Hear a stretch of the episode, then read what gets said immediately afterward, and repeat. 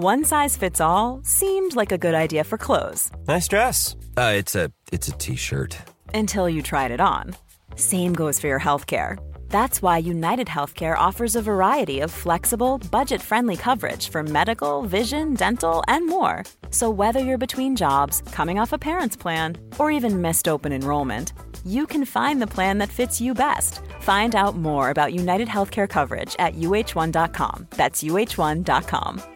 Mother's Day is around the corner. Find the perfect gift for the mom in your life with a stunning piece of jewelry from Blue Nile. From timeless pearls to dazzling gemstones, Blue Nile has something she'll adore. Need it fast? Most items can ship overnight. Plus, enjoy guaranteed free shipping and returns. Don't miss our special Mother's Day deals. Save big on the season's most beautiful trends. For a limited time, get up to 50% off by going to BlueNile.com. That's BlueNile.com. Hiring for your small business? If you're not looking for professionals on LinkedIn, you're looking in the wrong place. That's like looking for your car keys in a fish tank.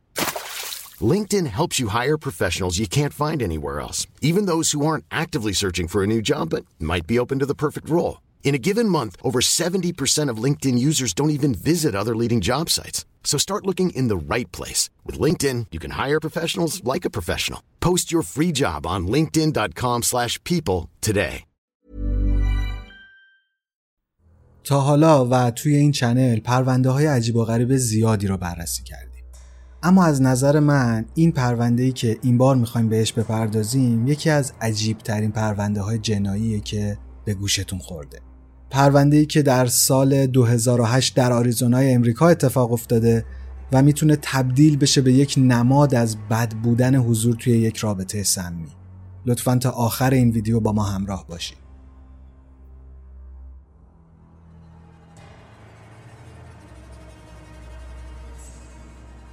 سلام من امینم و به یک ویدیو دیگه از فیکشن خوش اومدید. امروز می‌خوایم بریم امریکا سال 2008 و پرونده قتل تراویس الکساندر رو بررسی بکنیم. تراویس ویکتور الکساندر در 29 جولای سال 1977 به دنیا اومد. دوران کودکی آنچنان راحتی نداشت و یکی از هشتا بچه خانوادش بود. پدر و مادرش هر دو به شیشه یا همون متامفتامین اعتیاد داشتند و خیلی وقتها بچه ها رو بدون غذا ول می‌کردن و اصلا توجهی به اینها نداشتن. شرایط توی خونه خانواده الکساندر اصلا جالب نبود. ترویس خوب می‌دونست که تنها راه فرار کردن از این وضعیت ترک کردن خانوادشه به خاطر همین وقتی که 11 سالش بود رفت به کالیفرنیا تا با مادر بزرگش زندگی بکنه. مادر بزرگ ترویس آدم مذهبی بود و تحت تأثیر این آدم ترویس هم به دین روی آورد. هر هفته مرتب می‌رفت کلیسا همیشه داشت انجیل می‌خوند و حتی با ورود به سن بحران‌آمیز نوجوانی هنوز هم به دین و مذهب پایبند بود. بعد از فارغ التحصیل شدن از دبیرستان ترویس به خاطر همین مسائل دینی از کالیفرنیا مهاجرت می‌کنه به شهر میسا توی ایالت آریزونا. ترویس توی شهر میسا یه کار توی شرکت خدمات حقوقی که کارهای بازاریابی انجام می‌داد پیدا می‌کنه و می‌تونه وارد یک مسیر مشخص برای زندگیش بشه.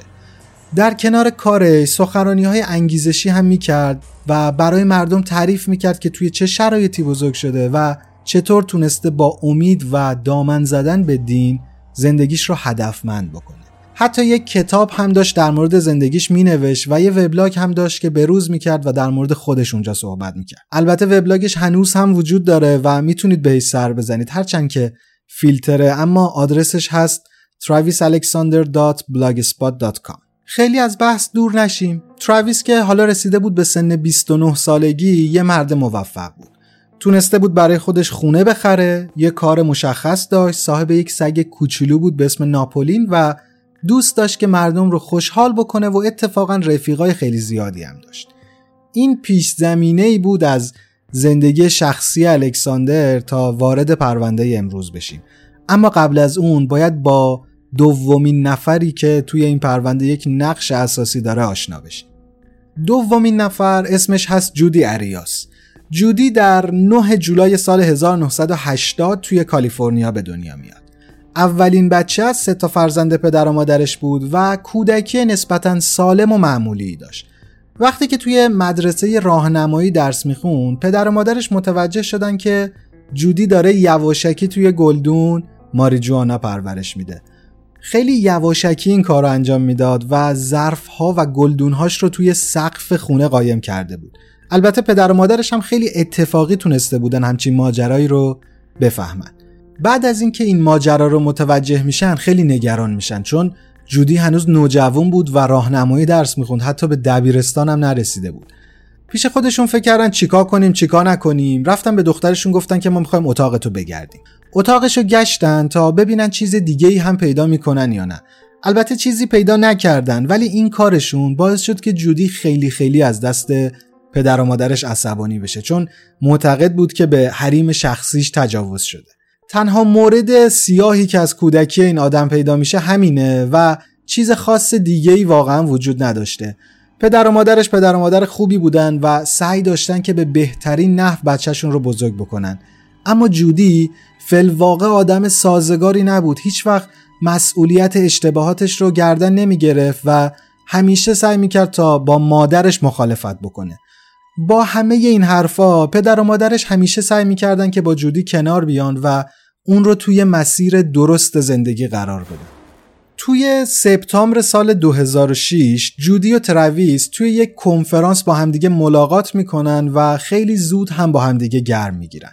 بعد از این کنفرانس اینا با همدیگه میرن یک مهمونی و تا صبح روز بعد در مورد هر چیزی که به فکرتون برسه با هم صحبت می‌کنن.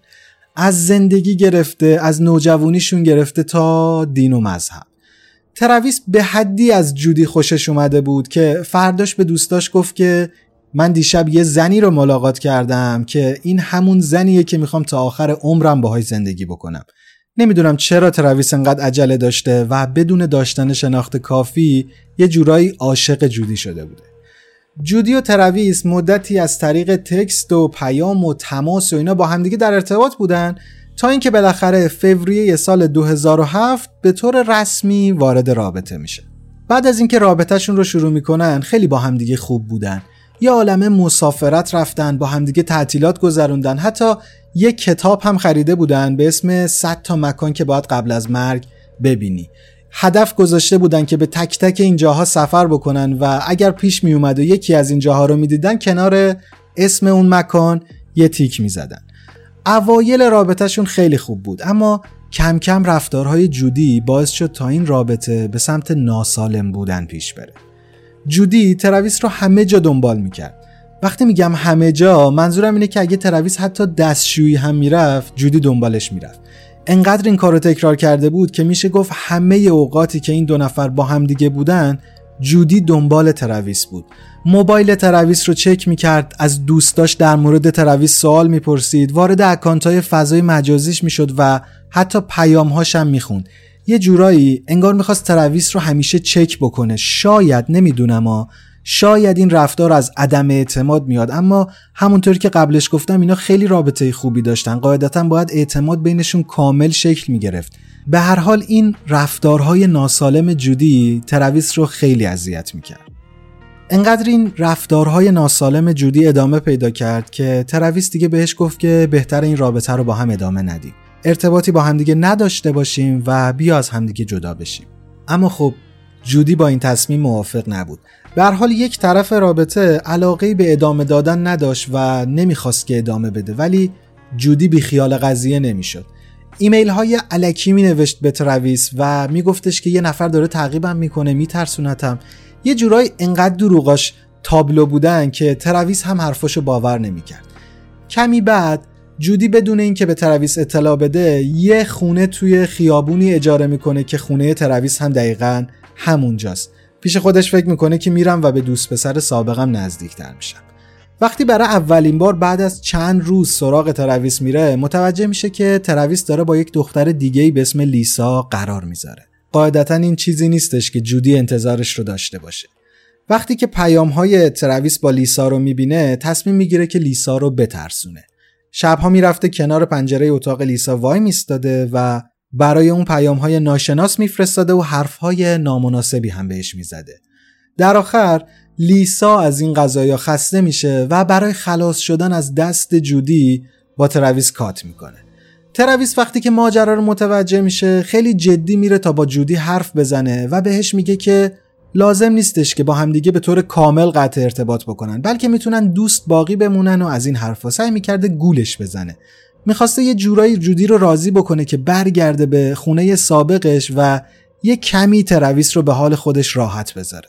البته این رو باید توی پرانتز بگم که وقتی که ترویس به جودی میگه که ما بیا با هم دیگه دوست معمولی بمونیم. رابطهشون یه چیزایی فراتر از دوستی معمولیه که ما ایرانی ها با هم دیگه داریم.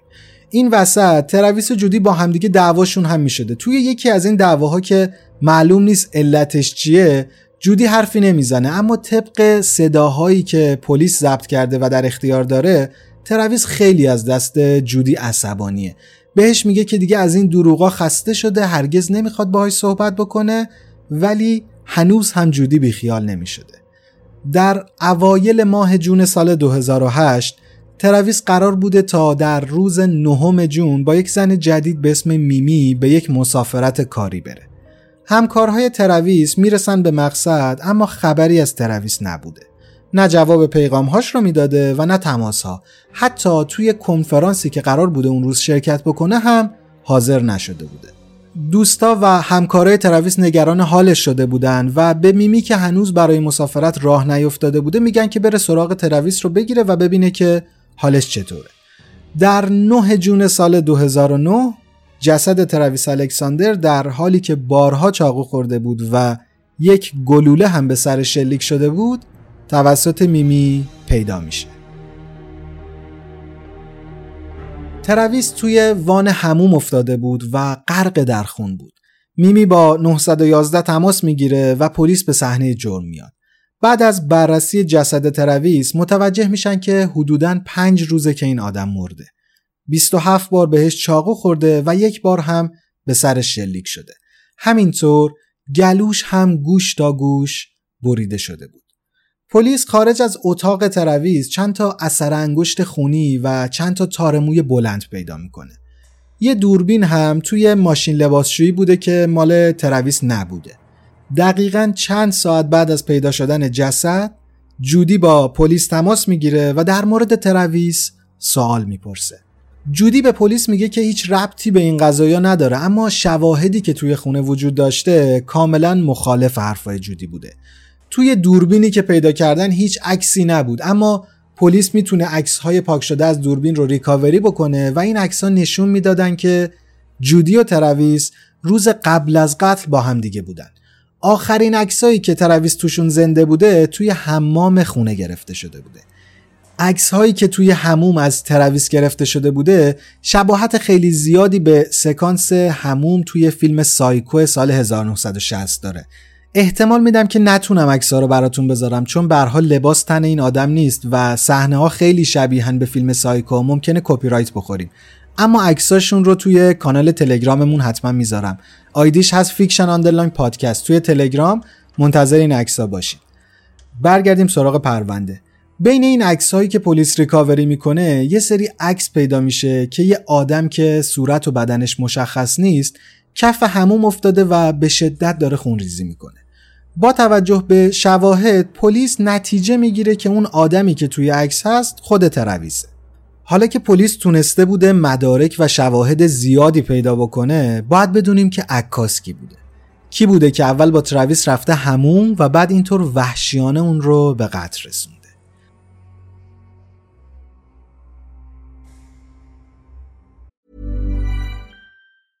Even when we're on a budget, we still deserve nice things.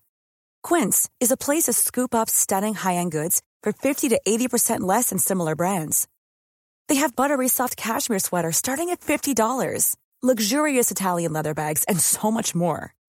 Plus, Quince only works with factories that use safe, ethical, and responsible manufacturing. Get the high-end goods you'll love without the high price tag with Quince.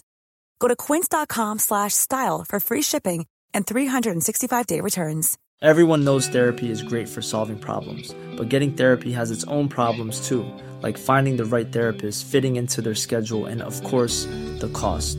Well, BetterHelp can solve those problems. It's totally online and built around your schedule. It's surprisingly affordable too. Connect with a credentialed therapist by phone, video, or online chat, all from the comfort of your home. Visit betterhelp.com to learn more and save 10% on your first month. That's BetterHelp, H E L P.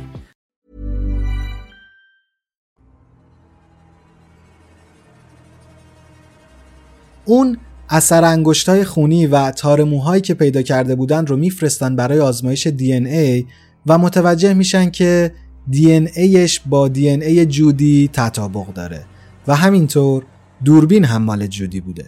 از اونجایی که ترویس و جودی چند روز قبل از قتل با همدیگه بودن و عکسای روز قتل هم با دوربین جودی گرفته شده بود دیگه جایی برای شک برای پلیس باقی نمیمونه. همه شواهد و مدارک رسما داشتن به زبون بی زبونی می‌گفتن که جودی قاتله. به خاطر همین جودی اریاس در تاریخ 9 جولای سال 2008 متهم به قتل درجه اول میشه. خب شواهدی که وجود داشت نشون می‌داد که قاتل جودیه. به خاطر همین نمی‌تونست کلا بزنه زیرش و بگه که من بیگناهم. توی دفاعیه‌ای که وکیل‌های جودی براش می‌نویسن سعی می‌کنن قضیه رو دفاع از خود جلوه بدن. به شدت اصرار داشتن که ترویس قصد داشته تا به جودی آسیب برسونه و جودی مجبور شده برای نجات جون خودش همچین کاری بکنه. وکیلش توی دادگاه میگه که زندگی موکل من در خطر بود. ترویس الکساندر سعی کرده بود اون رو بیهوش بکنه و این دو کف حمام در حال جدال بودن. اگه جودی از خودش دفاع نکرده بود الان زنده اینجا نبود.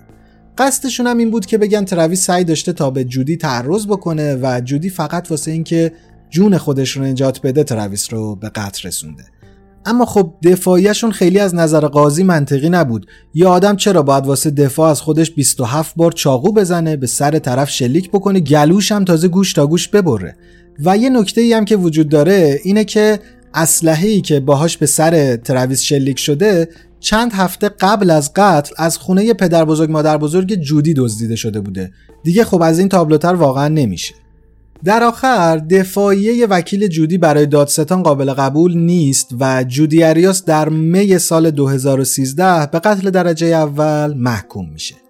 هیئت منصفه نمی‌تونن سر صدور حکم اعدام به توافق برسن در نتیجه اعلام می‌کنن که ما نیاز به دادگاه های بیشتری داریم. در سال 2014 باز هم دادگاه تشکیل میدن و سر این قضیه مجددا به نتیجه نمی‌رسن.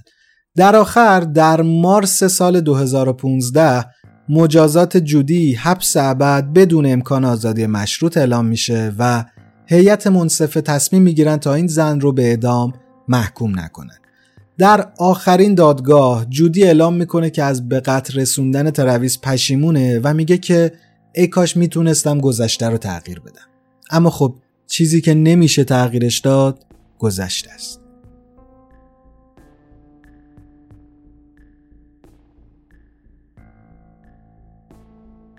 این ماجرا اون سالها خیلی توی امریکا سر صدا می‌کنه و انقدری خبرش پخش میشه که تقریبا آدمی توی امریکا نیستش که اسم جودی به گوشش نخورده باشه. یه نکته جالبی هم که توی این گزارشی که من میخوندم بود اینه که از چند تا امریکایی پرسیده بودن نظرتون در مورد جودی چیه و اونها گفته بودن که این زنه رو میگی این که دیوونه است بابا یه همچین عکس عملی داشتن. اما برخلاف حرفایی که توی این گزارش زده جودیاریاس الان توی زندان اصلا بهش بد نمیگذره. با اکثر زندانی ها دوست شده و حتی با زندانبان ها هم رابطه خوبی داره. از آواز خوندن و نقاشی کشیدن داره توی زندان لذت می‌بره و برای دوستاش تتو می‌زنه. حتی گزارش های تایید نشده هم وجود داره که با چند تا از زندانبان ها رابطه داره. جدای از همه اینها یه چیز عجیبی که وجود داره اینه که این آدم یه عالمه طرفدار خارج از زندان پیدا کرده. آدم های زیادی هستن که براش نامه های عاشقانه میفرستن بهش زنگ می‌زنن باهاش صحبت می‌کنن و اعلام می‌کنن که ما از کاری که کردی حمایت می‌کنیم و طرفدار تویم. اینجا رو من واقعا نمی‌فهمم. خود جودی در مورد میزان عشق و علاقه ای که از طرف مردم بهش شده میگه که اگه منفور بودن اینطوریه همچنان به من نفرت بورزید. انقدر تعداد نامه های عاشقانه ای که ازتون می‌گیرم زیاده که حتی نمی‌تونم به همشون پاسخ بدم. نمی‌دونم واقعا چی بگم. نظر شما در مورد این پرونده چیه؟ به نظرتون انگیزه جودی از به قتل رسوندن ترویس چی بوده؟ سعی می‌کرده که اون سکانس هموم فیلم سایکو رو بازسازی بکنه یا صرفا یه چند تا عکس گرفته و اونها موندگار شدن؟ خوشحال میشم نظراتتون رو با ما در میون بذارید. اگه به این سبک ماجراها و این سبک ویدیوها علاقه دارین لطفا زیر همین ویدیو دکمه subscribe رو بزنین و زنگوله کنارش رو هم فعال بکنین.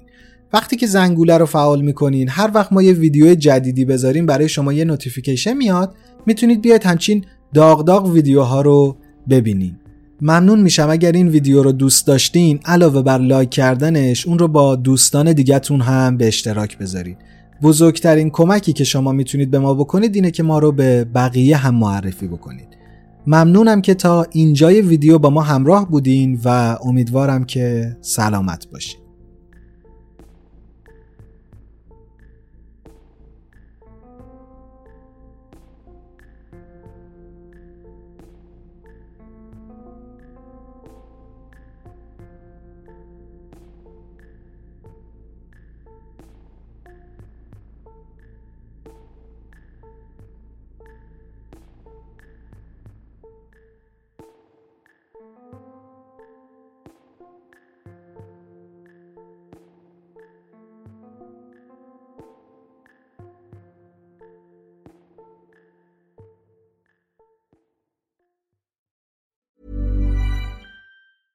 Even when we're on a budget, we still deserve nice things. Quince is a place to scoop up stunning high-end goods for 50 to 80% less than similar brands. They have buttery soft cashmere sweaters starting at $50, luxurious Italian leather bags, and so much more. Plus, Quince only works with factories that use safe, ethical, and responsible manufacturing. Get the high-end goods you'll love without the high price tag with Quince. Go to quince.com/style for free shipping and 365-day returns.